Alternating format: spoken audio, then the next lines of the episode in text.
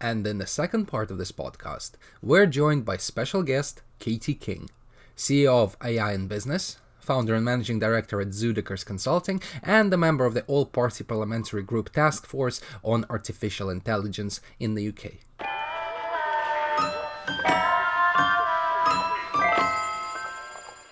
Hello, Katie. Hello, Max. Great to see you. Thanks for that intro. So, Katie, um, how did you start working in this industry? How did you first get interested in A I? I have been a management and business consultant for thirty years.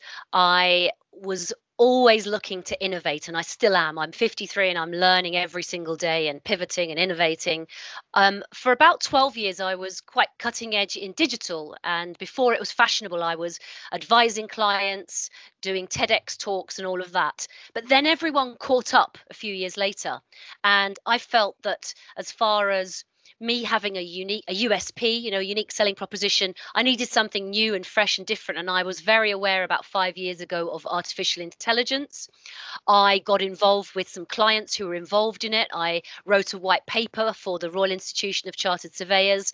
And then about eighteen months, two years ago, I got commissioned to write my book. And it's a book about the impact of A I on marketing, but it also spans sales and H R, published by Kogan Page a year ago. I'm not a technologist, although I've been in tech, marketing and business for thirty years, um, but I'm helping companies apply A I to their business. Uh, first topic I wanted to ask you about was education, because you've just recently launched an education initiative for um, sort of like uh, British school children. Uh, in, in cooperation with some some some famous names in technology. So um, first of all, um, yeah, what's the situation on the ground? Speaking about the U K, you know, like how we're doing in terms of skills. Yeah, it's a really good question. I think there is a, a well, at the A I, data science, PhD level, we've got some very, very talented people, but there's a bit of a brain drain from the U K out. As far as primary and secondary school, there's a real gap. So my initiative is really to help close that skills gap. So the initiative, as you rightly said, it's with um, uh, the Digital Transformation Expo. It's with PwC, Microsoft, Amazon Web Services, the Alan Turing Institute, some really top brains in A I. And we're through six sessions, we're giving a few pilot schools here in the U K the opportunity to really understand what is A I, how is it reshaping our world. U K is in serious trouble if, the, if it can't solve the shortage of data professionals, because demand for people with data skills has increased uh, threefold over the past five years. So uh, this is now a national question. You know, there have been quite a lot of government initiatives in funding, you know, for PhDs and, uh, you know, giving grants, and it's all part of the U K industrial strategy, but it's, it's it's not enough. And obviously it's coming, you know, late in comparison to what's been done in America and in China. So I agree with that. Um, you know, we need young kids in schools, you know, they need to learn to code much younger, and we need a lot more emphasis. You know, I've been involved in initiatives for women in STEM, women in tech, you know, not just young girls, but school children across the board, primary and secondary. We need a lot more focus. So how did you end up being big a part of the of the of the government committee on A I? Yeah, so they invited me to get involved. Um, I was around the world at lots of conferences in Dubai and Singapore. I'm quite good at marketing, so I post a lot about the great work that me and clients and the, the rest of the community do on A I, especially, you know, publications like yours too. So I was quite visible, and I was doing a lot of work in the book. It's a it's a selection of case studies, not not pulling the wool over people's eyes, not trying to pretend it's something it's not, but a collection of case studies of successes and failures. And so that came to their attention, and they invited me, and I'm on a task force um, looking at the adoption of A I in enterprise. Okay, and how does A I look through the eyes of a politician, of a member of parliament? So you've met these people, you know, like what, what what's the most ridiculous thing you've heard? Like, it's just like, are, are these people, you know, like how, just just how well do they understand the question, or uh, like, do you think they still need a lot of help? Well, the people I'm dealing with are smart, and they know a lot about it. So in terms of the politicians, I'm mostly dealing with Stephen Metcalf M P and Lord Tim Clement Jones, and they are very smart and very knowledgeable. And then beyond that, the rest of the community are the sponsors, the general public, the academics, the tech disruptors. And actually, it's it's a very smart world of people who are pretty clued up on A I.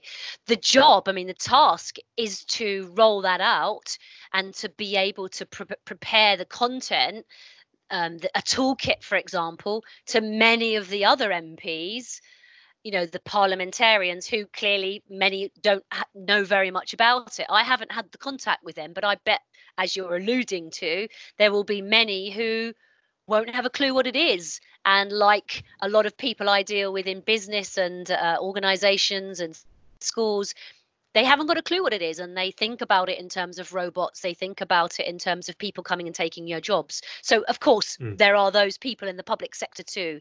They're not the people I'm dealing with, um, as it happens. I see you being that person where you're kind of looking at it from a more of an objective angle. You know, you're looking at this from, you know, how how this operates. You're talking about that balance. And what would you say is your biggest concern with that, you know, that international lack of partnership? Would you say that's your big biggest concern, or was it is it something else that you feel like that, you know, more people to join the initiative, more people to be on the same level, or just more regulations? The House of Lords in twenty eighteen produced um, quite an early version of a proposed code of conduct. And that touches on some really important areas. For example, that um, everyone globally can flourish mentally and emotionally with regard to A I, um, that, that we should never uh, vest into A I the power to do, you know, bad things against human beings. So actually, for me, the importance of these kinds of cooperations are to do with our safety.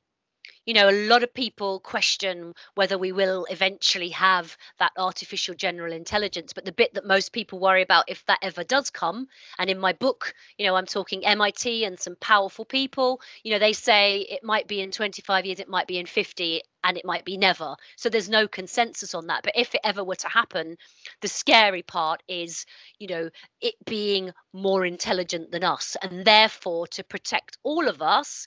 Yes, yeah, to protect us all, to crack some of the world's biggest issues around climate change, pandemics, you know, like COVID, we need international cooperation. So that's why I think this is so important. Is, uh, since we've got you here, and I think you're going to have interesting opinions on the topic, um, one of the interesting things about the announcements is it kind of separated the uh, U K from uh, the European Union twenty-eight. It is now European Union, you know, like it's U K and, and the E U twenty-seven. Uh, mm-hmm. So um, considering that we've already said no to any Brexit uh, transition extensions, and that is definitely happening uh, in January, I believe. Um, what do you think is going to happen in January? Uh, what, what what impact Brexit might have on the fledgling A I space in the U K? You know, like is it gonna is it gonna do a lot of damage? Are there any uh, any obvious benefits? You know, like what do we do to replace essentially the, re- the research base that we shared with the European Union? Yeah, I mean, you know. Let's not, I'm not going to get too political. Personally, it's disappointing. You know, it's um, the proximity, the shared history. It feels such a shame to let all of that go. So it's essential to have new agreements in place. But equally, I know there are global trade agreements that, you know, need to come into play too. But something like the initiative that you just mentioned there, we need things like that that are going to kind of knit us all together, you know, putting aside our politics, putting aside Brexit.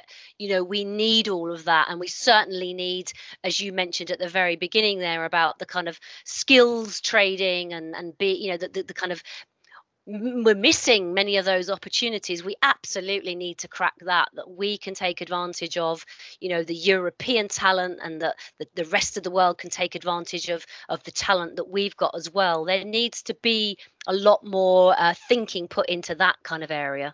Yeah. yeah and, and yeah. Talking about that balance, we spend most of the podcast like usually talking about the grim and the dangerous future of A I and, and its applications. And it's, it's good that to have somebody like you on and talk about the the positive side of things and how A I can be a force for good. I don't think I've heard that before on the podcast. So thanks for saying that. Oh, for the that's first time. Good. That's good. I mean, it again, I, you know, I speak, uh, what I, you know, what you see is what you get. I'm very honest, and I am seeing a lot of good, and I traveled. I've been to the um, Ministry for A I in Dubai, and I've worked with governments around the world, and they're all starting to get their um, their ducks in a row, so to speak, with sounding very non-technical, but they are starting to get their um, ethics together and to have standards. You know, many of them have dipped a toe in the water and are starting to see benefit and are beginning to roll it out. Others have had real horror stories and really mm. messed up and, and wasted a lot of money. So, you know, it's it's on that Gartner curve, isn't it? I feel like it fell into the trough of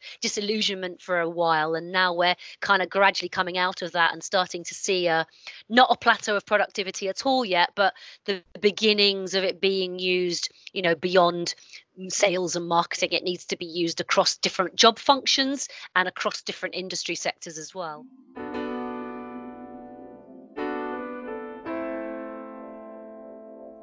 And that's exactly what we do at A I Business. So um, thanks for that, Katie. Um, it was fantastic to talk to you. I mean, yeah, visit us again sometime, and uh, good luck on your work. It sounds very important. Yeah, thanks for having me, guys. Thank you.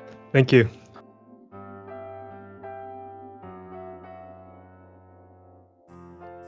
Thanks for listening. As always, if you found any of the stories interesting, check out the website. We usually have more information about them there. And uh, we'll see you in a couple of weeks. Stay safe.